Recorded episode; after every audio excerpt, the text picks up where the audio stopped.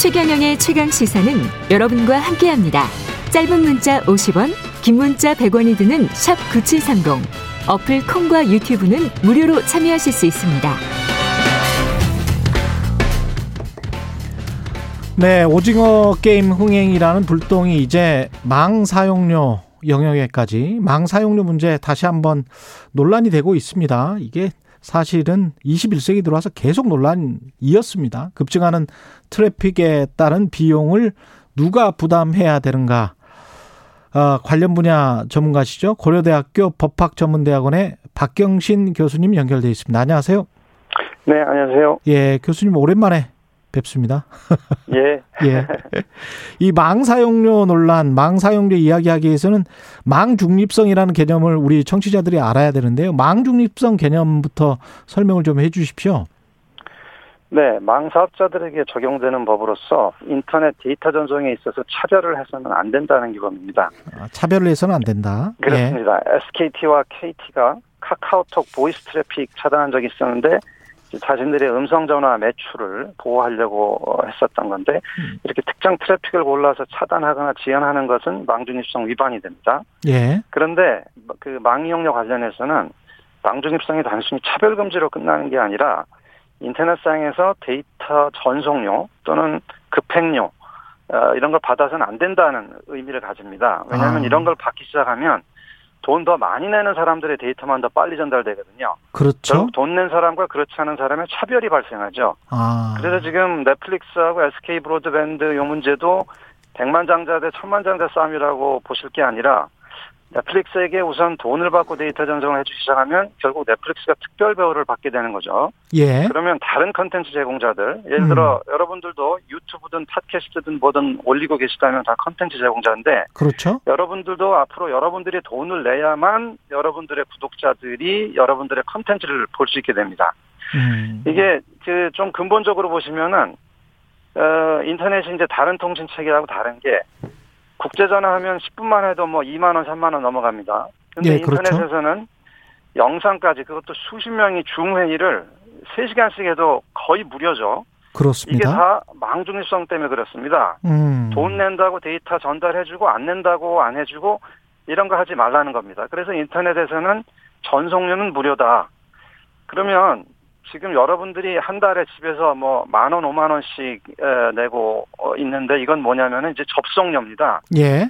지금 말씀드린 그 인터넷의 무료 통신 무료 통신 세계에 들어가기 위한 입장료 같은 거고 음. 각자 집에 있는 깔 집에 깔려 있는 선 용량에 비례해서 내게 되죠. 예. 속도 비례해서. 예. 그래서 이 접속료는 네이버, 카카오도 매년 수백억씩 내고 있는데 어, 이 회사들은 그 서버에 동시 접속하는 사람들 숫자가 많으니까 접속 용량이 커야 돼서 그렇게 많이 내는 거고. 예. 어찌됐든 만 원을 내든 수백억을 내든 우선 접속료 내고 입장하면 그 후 데이터 전송은 아무리 많이 해도 무료. 음. 어, 이게 이제 망 중립성이고 어, 이것 덕분에 우리가 다 같이 이, 이 인터넷을 즐기고 있는 거죠. 이게 예. 인터넷만 왜 이런 비용 분담 구조가 생겼냐면 예. 인터넷에서는 그 인터넷이라는 상품은 세계성이 핵심이거든요. 예. 어, 한 사람이 인터넷을 살 때도 어, 그 사람은 전 세계 서버들과 다 접속하려고 하지. 예를 들어서 한국에서 인터넷 한다고 한국 서버만 접속하려는 사람 없거든요. 그렇습니다. 근데 한 망사업자가 전 세계 서버들 다 커버하진 못하니까 여러 망사업자들이 연합해서 해야 됩니다. 예. 근데 서로 이 데이터 전송해줬다고 돈 주고받기 시작하면 거래 비용 때문에 이 통신 체계 자체가 무너지게 돼서 서로 돈을 받지 않고 어그 전달을 해주기로 어, 하게 된 겁니다. 그러면 이번에 뭐 오징어 게임에서 넷플릭스가 돈을 뭐 더 내야 되네 말아야 되네 이것도 사실은 그 큰 구조에서 보면 뭐 그 같이 이해할 수가 있는 거네요. 어 그, 그렇습니다. 그 어, 지금 이 뭐 오징어 게임 관해서는 그 지금 어뭐 오징어 게임 때문에 뭐 트래픽이 늘어나서 예. 이제 비용이 더 발생한다 뭐 예. 이런 얘기를 하고 있는데 우리나라 ISP들이요. 그렇죠. 예. 인터넷 예, 서비스 예. provider. 예. 예, 예, 우리나라 망사업자들 ISP라고 하죠. 예. 인터넷 서비스 provider. 예.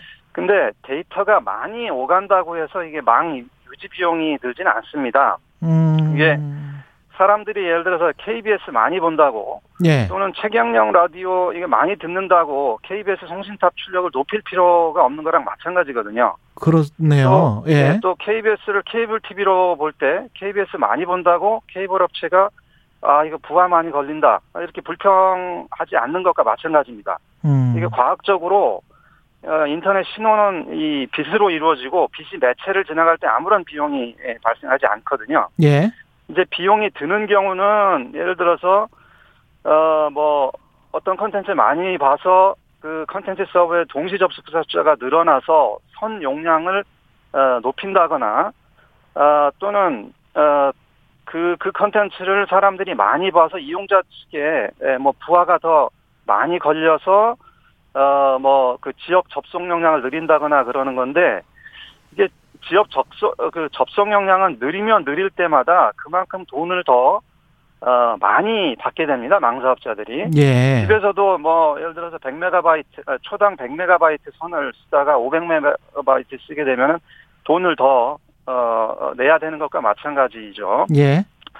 어, 뭐 네이버 카카오 서버도 저 동시 접속자 숫자가 어, 늘어나게 되면은 어, 어, 그만큼 이제 선 용량을 늘려야 되고 그럼 그만큼 돈을 더 받게 됩니다. 그러니까 어, 더 쓰게 되는 만큼 이미 다 어, 내고 있는 거고요. 근데 음. 지금 이제 망사업자들이 얘기하는 것은 이 접속료 외에 별도의 돈을. 요구해서 결국은 방금 말씀드린 것처럼 그 망중립성이 금지하고 있는 급행료, 음. 어, 돈 더 낸 사람 안 낸 사람 차별해서 데이터 전달해주고 안 해주고 하는 이런 급행료를 요구하는 게 요구하고 있는 게 아니냐. 이래서 지금 어, 문제가 어, 되고 있는 겁니다. 이, 이 아, 논리, 이게- 예, 말씀하십시오. 예. 예. 근데 이제 전에는 한 2010년도 전에는 네이버 다음 보고 망사업자들이 어, 무임승차니 뭐니 해가지고 이런 돈을 요구를 했다가 어, 이제 더 이상 안 하게 됐는데 예. 에, 뭐 이렇게 된 이유는 우리나라 인터넷 접속료를 이 역대 정부가 어, 강제로 아주 무지하게 높여놨습니다. 뭐 예. 프랑스의 8배, 영국의 6배 이렇게 이미 네이버나 다음이 내고 있는 네이버나 다음이나 국내 컨텐츠 제공자들이 내고 있는 에, 그 접속료는 어, 그전 세계적으로 아주 높습니다. 그래서 이제 항공망사업자가 이미 접속료를 어, 이렇게 높여 받고 있으니까 더 이상 그런 얘기를 안 하죠. 예. 근데 그러다가 이제 최근부터는 그 접속료를 내지 않고 있던 그 해외 컨텐츠 제공자 넷플릭스 아. 같은 데에다가 이제 또 망이용료를 내라 아, 이런 주장을 새롭게 하면서 이제 어. 에, 망이용료 논란이 에, 더 어, 커진 겁니다. 그러면 넷플릭스뿐만이 아니고 유튜브나 이런 구글 쪽에 또 내라고 해야 되는 거 아닙니까? 어, 그렇죠. 어, 그런데, 어, 그러면 이 해외 컨텐츠 업자들은 왜 인터넷 접속료를 안 하면서, 어, 이 한국에서 안 내면서 사업을 하고 있었느냐. 예. 이게 인터넷 망을 통해서 데이터가 어떻게 오는지 살펴보면, 우선, 예를 들어서 넷플릭스든 구글이든 본사가 캘리포니아 있죠. 그럼 메인 서버에 거기 컨텐츠가 깔립니다. 그러면은 그 서버 데이터가 해외망을 통해서 우선 한국까지 와야 되겠죠. 음. 그 다음에 이제 국내에서 분배가 됩니다. 예. 그래서 이게 망 이용료라고 한다면 그 넷플릭스 데이, 그 넷플릭스 데이터는 해외망을 거쳐서 국내망을 들어오니까 해외망 이용료 또 국내 망 이용료가 있겠죠. 음. 그러면 국내 망 이용료는 이제 국내 망사업자가 내지만 해외망 이용료는 누가 낼까요? 그러니까 태평양 건너서 데이터가 와야 된단 말이에요. 그렇죠. 예, 이거를 바로 해외 컨텐츠 업자들이 예, 부담하고 있는 겁니다. 아, 그 이번에 이제 끝났던 넷플릭스 1심 판결도 이게 넷플릭스가 어, 졌다고 보기 어려운 게 판결문에 그렇게 나오거든요. 예. 해외 컨텐츠 제공업자도 어, 망이용료 망이용 대가를 내긴 내야 되는데 어, 국내까지 예, 해저 케이블이든 캐시 서버든 어, 이 데이터를 끌고 오는 걸로 퉁칠 수 있다. 아, 이런 어, 표현, 음. 표현이 나옵니다. 이제 구글 같은 경우 실제로 그 질문하셨는데 해저 케이블로 데이터를 아시아까지 끌고 오고 그리고 다시 그 데이터를 그 서울 안에 캐시 서버로 또 끌고 오고 어, 이렇게 하기 때문에 그 어, 이렇게 해외망 이용료를 내고 있기 때문에 에, 국내에서는 낼 필요 국내에다가는 없다. 별도로 어, 내는 게 아니죠. 일종의 이중과세 방지 조항 뭐 이런 거하고 비슷하네요. 보니까.